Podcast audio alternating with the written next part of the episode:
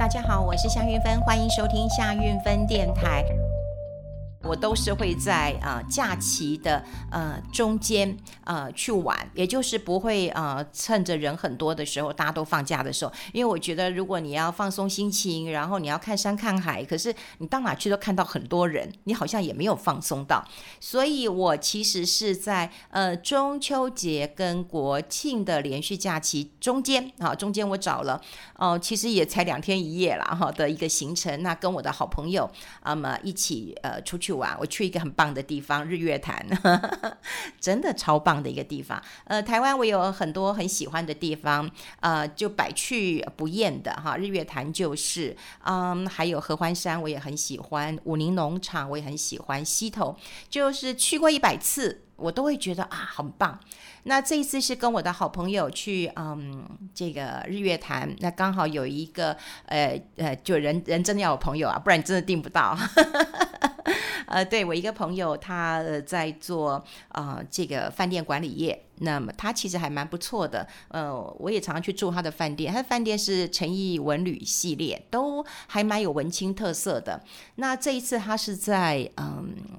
日月潭文武庙前面，文武庙前面其实是一个香客大楼。那么他花了一年多的时间，把这个香客大楼呢去做了一些呃装修改建。那现在成为日月潭的湖景第一排，非常非常非常的美。呃，最惊艳的地方就是，嗯，他告诉我说，如果呃你住我的饭店啊、呃，因为我问他说，哎，你要。什么时候看最美？他说呢，你记得一件事情，晚上不要拉上窗帘，晚上不要拉上窗帘呢。好，那我就真的听他的话了哈，就是不要拉上窗帘。好，那我们我们有四个好朋友都是女生哦，当然我们就在啊房间里面，然后聊天啊啊，喝一点小酒啊，我觉得非常开心。其实有时候，其实到了中年之后，我反而很喜欢跟我的呃女性朋友在一起啊，因为我觉得女性朋友在一起就是好闺蜜，大家可以互相照顾。那如果说我们跟家人旅游，也不是不好，可是通常就是我们要变成照顾所有人，招呼所有。的人，我觉得那很辛苦。可是如果都是我们自己的朋友，其实我们是彼此招呼的。那像我们去，哎，通常都是我削水果啊给家人吃，哎，可是我去是我朋友，哎，因为有一个很贤惠的，他就会削水果给我们吃，然后我们会互相照顾啦。我很喜欢这种感觉。那呃，这个我们晚上就约定好，你们聊到很晚，其实我们已经聊到一两点了哈。那我们就决定说，哦。嗯，既然既然老板叫我们不要这个把窗帘拉上，那我们就不拉窗帘睡觉了。好，那我们就睡觉了。呃，可是到了五点多左右，你就会觉得哇，怎么有一个光进来了？你就有有点光进来，因为我以我我睡觉的时候是不能有光的，我很敏感的，就是如果有光的话，我就会睡不着。所以是我最早发现有光这样进来的，然后我就赶快从呃床上坐起来。因为床上坐起来刚好就面对着日月潭，就面对着这个美丽的湖景。我坐起来之后，我就跟他们说：“你赶快起来，太美了，太美了，就好像一个穿着薄纱的少女一样。因为可能有雾啊，雾蒙蒙的，可是又有一点光线，非常非常的美。哦，我当时起来只有一个感觉，我好像在仙境啊。”真的，如如果有人间有仙境的话，我应该就在仙境里面。好，那种感觉让我非常非常的激动。所以，呃，那一次的旅行也让我觉得很有养分。呃，因为很开心，在疫情当中呢，关了很久了，那总算可以有一个呃小小的一个旅行，两天呃一夜的，然后就跟自己的好朋友。所以，当然国庆连续假期，我就乖乖待在家里喽，打扫家里啦，看看书啦，然后呃，对，最近也看了几。本好书，那我想有机会都会持续跟大家来做一个呃分享的。那今天要跟大家分享的是，呃，我看到杂志的一个报道，那这个杂志的报道啊，其实它讲的是挪威的养老基金，好，它是一个呃非常大的呃养老基金，它过去当然是它的呃主权基金，那后来慢慢的变成是它的养老基金，它的养老基金的绩效非常非常非常的好。那他的呃投资呢，他也公布了。那公布之后，我我待会一定会跟大家讲为什么我看这一篇报道，我不是赞叹他报酬率有多少，我是赞叹，你觉得一个呃这个养老基金，你觉得它的资产配置要怎么配置？是不是要保守？这是每个人养老金哎。对，而且资产这么大的一个规模，规模越大越不容易赚钱。可是待会呃，我会跟大家做一个分享，为什么我今天要花点时间跟大家讲这一集的节目，就是太震撼了，太震撼的方式。呃，就是颠覆了我们过去对投资理财的一些规划跟看法。那当然啦，这需要点时间的哈，这需要点时间。我的意思就是说，需要点时间去理解的，也不是说啊，那那主权基金今天怎么做啊，挪威这个怎么做，我们就跟着怎么做。所有的观念是不能，你你没有办法改的哈，你没有办法改的。所以我觉得投资理财不是说呃别人做得很好，你就可以复制的，所以你自己就跟就就。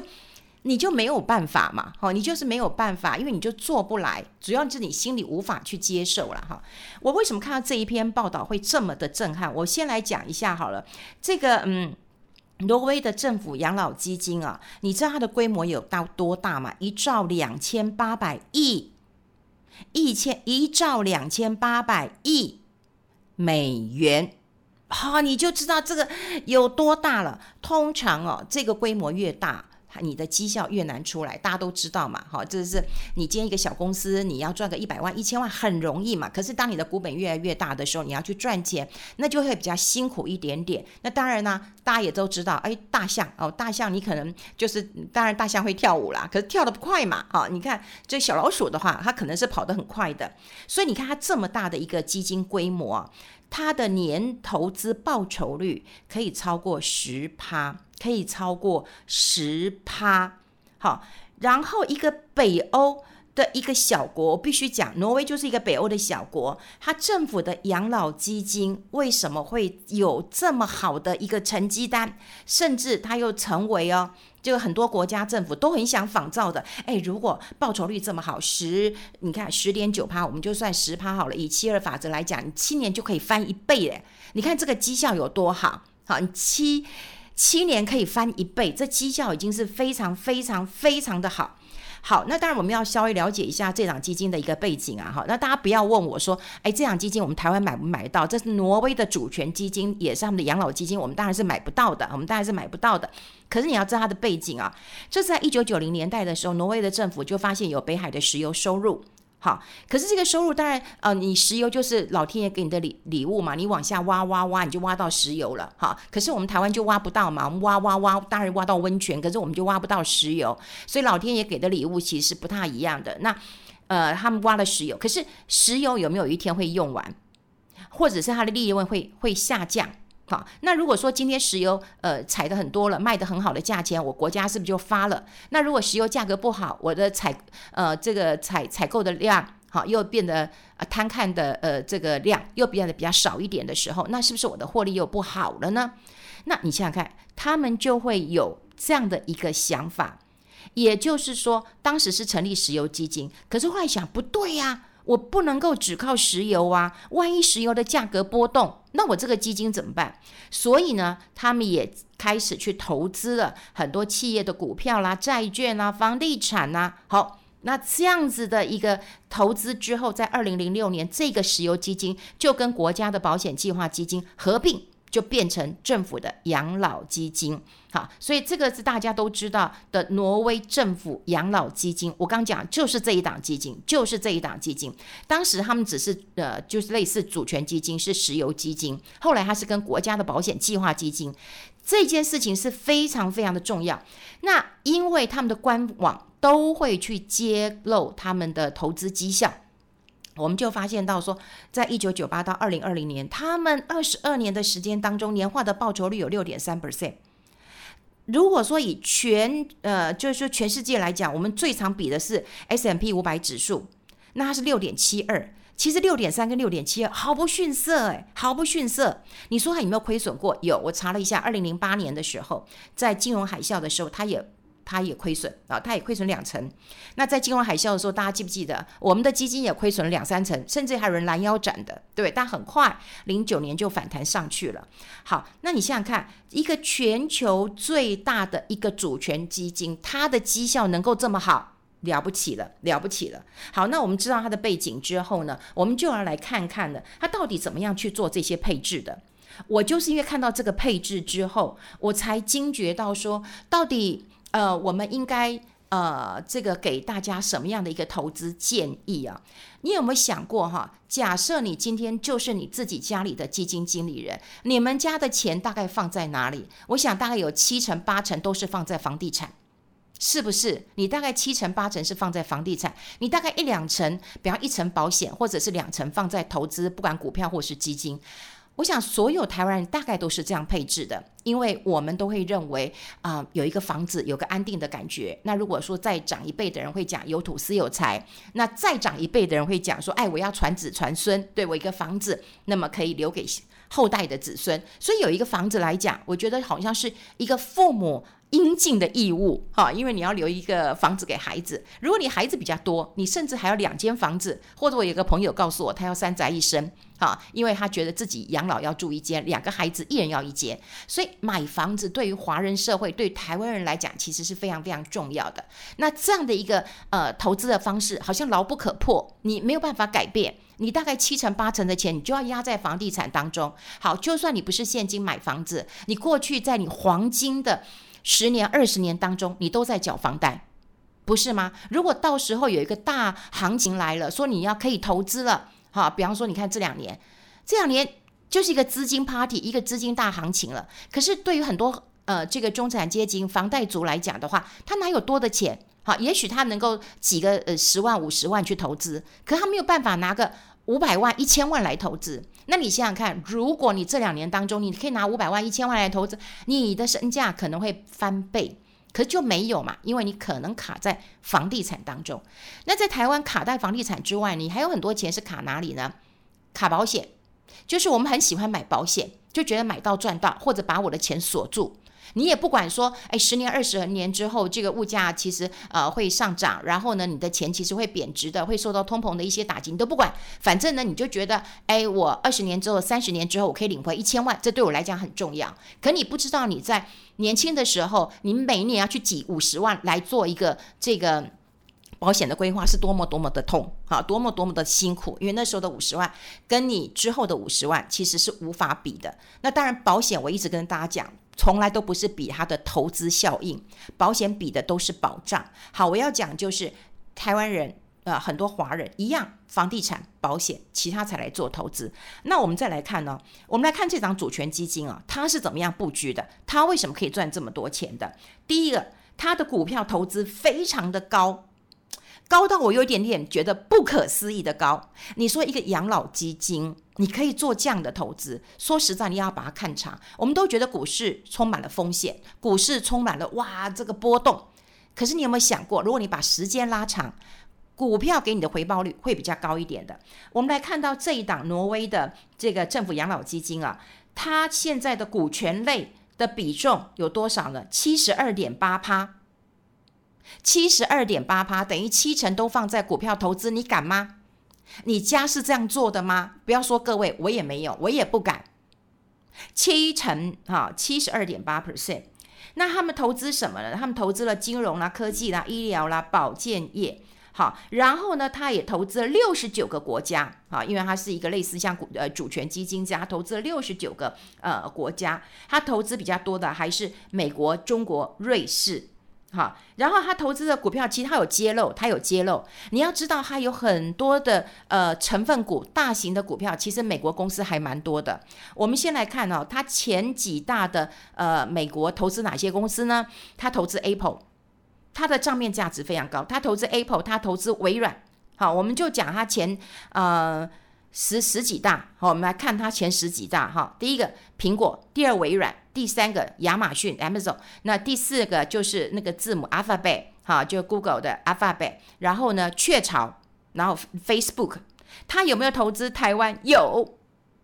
第七名就是台积电。好，台积电，你想想看，台积电，我们最近还在很纠结，说，哎呦，现在五百块、六百块、五百八十几买不买？六百几买不买？可是你看，挪威的主权基金是买的，买台积电的。好，接下来是罗氏大药厂，然后呢是瑞士的，罗氏大药厂是瑞士的，然后接下来它的呃成分股呢是三星，南韩的三星，它有没有投资中国？有，阿里巴巴跟腾讯。阿里巴巴跟腾讯前阵大家也很紧张，中国的一些政策难道对他们没有冲击吗？没有影响。可是我看他们的账面价值还是很高。好，他呃，我现在看到还有一个 Tesla，Tesla 你也会觉得养老基金不可以投资，好，不可以投资。像我一个朋友过去他跟我说他要投资 Tesla，我说不行，你已经都七十几岁了，你别冒这个风险了。对，你何必要去投资了？可是你看挪威的呃。这个养老基金，它投资的都是这些中国、美国、还有韩国、瑞士这些大型的呃股票，然后呢，股票的这个占比呢，竟然有七十二点八趴，所以我们刚刚讲它的报酬率会这么好，就来自于这个呃股票的。好，第二个当然就是固定收益类，固定收益类当然有些有一些一定是有债券的，好，一定又是有一些债券的，那这债券的比比重二十四点七 percent。好，如果说一个退休基金啊，呃，给大家操，如果你是一个操盘人的话，我想我们的可能都会把这个债券呃固定收益的可能拉到五成或六成了，可它只有二十四点七 percent。好，那它当然它是投资了四十五国四十五个国家一千两百四十五种不同的这个债券。那其中大概六成以上是政府债券了哈，那二十四左右，二十四点五左右是企业债券，好，所以有一些在固定收益部分的话，它也是比较保守稳健的，就是政府的债券会比较多一点。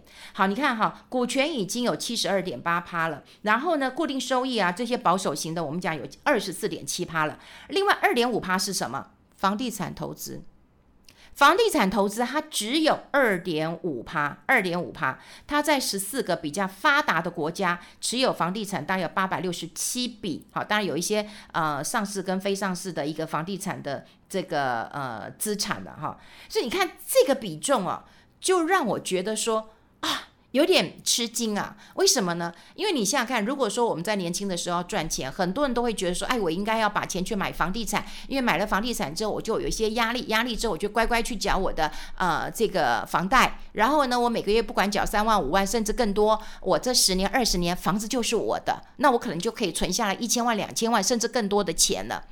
那所以呢，在我们人生最精华的那一段时间当中，我们就是为了房子而努力而奋斗。好，那如果你运气不错，你还可以换屋啊，你可以换得过来。可是如果你运气这个不好，你可能换不过来。我一个朋友从大概五六七八，哎，大概十年前，对，他就想要换屋了。可是换屋的时候，他会很纠结。一来，你就看，哎，房地产越来越贵，你就想要把自己的房子要卖得更贵。结果你房子你想要卖得很贵，那。当然呢，有时候你可能是卖不出去，因为你坚持一个价格嘛。大家都说哈，没有成交不了的，只有价格是问题呀，对？他就不愿意降价，所以这我记得差不多至少七八九十年，好，就差不多这段时间当中，他一直跟我说他要换屋、换屋、换屋，他没有换成功，因为他的房子想要卖得很贵，可是他要去换屋的时候，他买的房子又想要杀得很低，所以在两边很纠结的情况之下，他始终就没有。换屋好，那如果你幸运，你换了屋之后，你一样，你又要缴贷款了，你又没有钱去投资了，所以这就让我觉得，我自己在这两天的放假当中，我也很纠结。好，就有很多年轻人告诉我说：“姐，你是不是可以跟大家分享一下？就是如果这个钱不拿去买房子，拿去投投资，那不是更好吗？如果赚到钱再去买房子，我常跟他讲，就是说哈，我也不晓得投资市场是不是能够如你所愿。”投资市场怎么可能让你这个这个这个要怎么怎怎么去如你所所计划当中呢？怎么可能如你所愿呢？如果能够真的能够如你所愿，那真的你就算你很幸运啊，不管你祖上积德或者你是天赋异禀都 OK 的。可是，在投资市场本来就有风险的，所以我就常跟人家讲，就是说，如果你年轻的时候你就去拼搏，你拼搏你成功，我当然恭喜你。可是你今天拿了三五百万，你去买房子，你可能还守住了房子，因为你乖乖去缴贷款。可你三五百万去去拼搏，如果你没有拼搏成功呢？对，你要你要让我去为你承担这个责任，我心里压力好大。所以，为为什么有很多人讲啊？就是说，在投资的时候，你最难给人家建议。好，为什么？因为为什么为什么很难给人家建议？因为呢，每一个人都不想要负责。那如果说今天听你的建议，好，比方说听运芬姐的建议啊，就都是运芬姐说的。好，她叫我不要买房子，她叫我先投资，就你看我买了船票，我赔钱了，你看都是她害的。因为每一个人不想要去负那个责任。好，可是如果说今天他呃买了船票，他大赚了，比方说他今天七八十块买了长荣，两百块卖掉，他会说运芬姐叫你买吧？不，他会说我天赋异禀，我就是投资神童，我就是股神，所以我早看到了这个区间了，我就区间操作，就赚了很多钱了。所以当成功的时候，你就觉得是自己的这个呃聪明财富；可当你当你失败的时候，你就想要找一个人去怪罪。所以为什么投资建议是很难给的？那除了这一点之外呢，个人的个性其实是不太一样的。比方说平平常心讲，如果你们有听我的节目就知道，我个性是比较这个老一点的。我年轻的时候当然很冲撞了，可是说实在，我现在真的还比较。保守一点，我都会觉得，比方说，我今天不欠钱，我先赚百分之百。我不喜欢欠人家钱，我不喜欢欠人家钱，欠银行钱我都不喜欢。对，你叫我借钱去投资，然后你要叫我去算说啊，我这边才呃这个这个房贷，我去借个两趴好不好？我去股票赚个十趴，我这样至少就赚了八趴的利他，我哪里不好呢？我如果再得到一支名牌的话，他再赚了三根以后，那我不就几年我就发了嘛？哈，我从来不做这种事情啊，因为我不喜欢把。呃，确定要发生的事情放在不确定的事情上面，所以确定要发生的事情就是我要退休了，对，我需要钱去玩了。我不喜欢这个钱放在一个不确定的事情当中，就是哦，如果今天赚很多钱了，那我是不是可以去哪里玩？那我没赚钱了，哦，那我就不要去玩了。我我不喜欢这样子，所以我当我看到这个呃主权基金是这样投资的时候，也许我们就可以跟我们的这个听众朋友，我们一起来分享一下，人家是把这个股票类放这么大。放这么大的一个呃比重啊，那因为它的那个管理方式蛮透明的，你看我们都会去。找到他主要的一个呃持股嘛哈，那另外好，那另外他买了这么多个国家的股票，其实他蛮贴近市场的，好，他蛮贴近这个呃市场的。然后呢，他当然也有一些这个呃官方的文件有讲说，他这档基金啊，其实是有一些任务的。那这个任务呢，就是说他投资的时候呢，一定要有 ESG 哈，ESG 就是哎你的公司治理啊，你的环境保护啊，你对投资人呐哈，你要有这样的一个任务。五的。好，你要有这样任务的，所以他现在哈也在那个减码一些，比方说会污染好的的这个石油啦、能源的这个企业，然后他在绿色的环保啦基础上面也投资比较多的呃这个资金，然后呢，他也支持很多的再生能源。他认为就是说呃像道德啦、像这个气候啦、像正义这件事情都非常非常的重要。所以我在看呃这档基金的时候，第一个我会是很赞叹哦，这么大的一个。一个基金这个 size 这么大，它竟然能够这么赚钱，好，这么赚钱呢、跟 S M P 五百指数长期下来的一个绩效真的是不相上下，非常了不起的一个成绩。你再去细看它，他说哇，你去可以看它，你大家都可以上网去看挪威政府的养老基金的一个官网啊。它从一九九九年来，它年化报酬率是六点三 percent，非常非常的不错。你再看它投资的一个细项，你就会觉得。哎，那我们也要想想哈，就是说，哎，我们的股票部位是不是太低了？哈，是不是太低了？但说实在的，现在市场正在波动当中，你难免会担心、会害怕。为什么？因为你对你这个股票长期你是不知道它后市会怎么样的。就像我刚刚讲过，台积电我们好焦虑啊，那难道挪威的养老基金不焦虑吗？阿里巴巴、腾讯，对不对？